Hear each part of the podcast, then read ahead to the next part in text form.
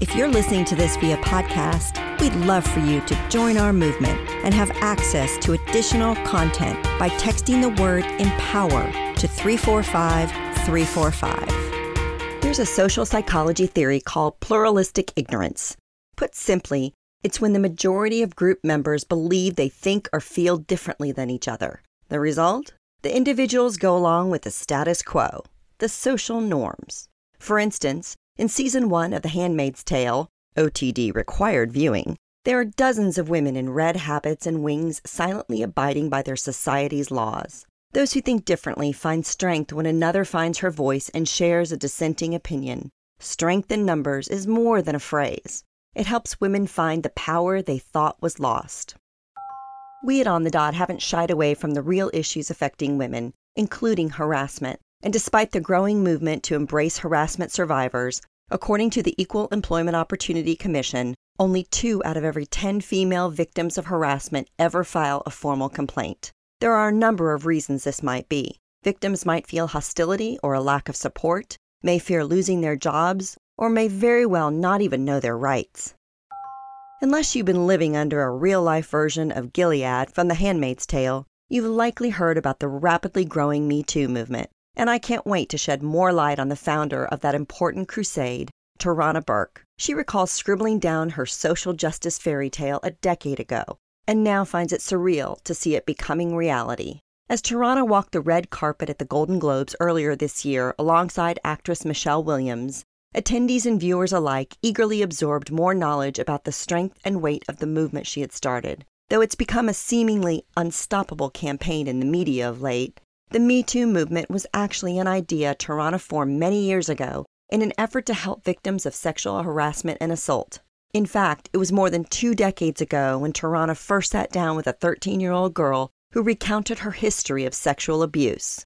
Hers was a harrowing story fraught with painful incidences and much anxiety and suffering. That story stuck with Tarana in the years to follow, guiding her to start Just Be Inc., a youth organization that provides resources for sexual harassment and assault survivors.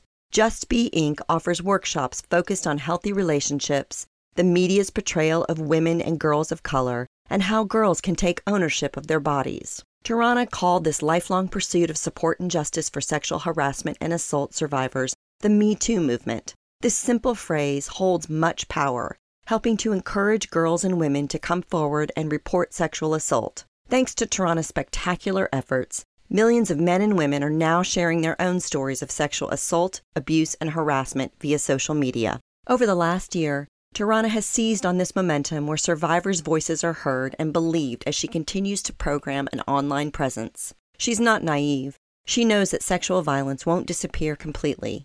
But, Tarana says, we do have the ability to change how we, as a society, react to it. Tarana also says a culture shift needs to take place for real change to happen. As she reflects on what the Me Too movement has done, Tarana recognizes the negative response to it and the particular focus on the perpetrators. Her goal for the next year is to shift the focus off the salacious details and on to giving hope and connection to survivors. A cultural shift starts with each of us being accountable for our actions, getting involved personally in our communities, and teaching our children about the importance of consent. It's only through such choices that we can start making a real and positive impact. What Tarana started isn't just a trend or even simply a movement, it's a way of life. Stand up and tell your story.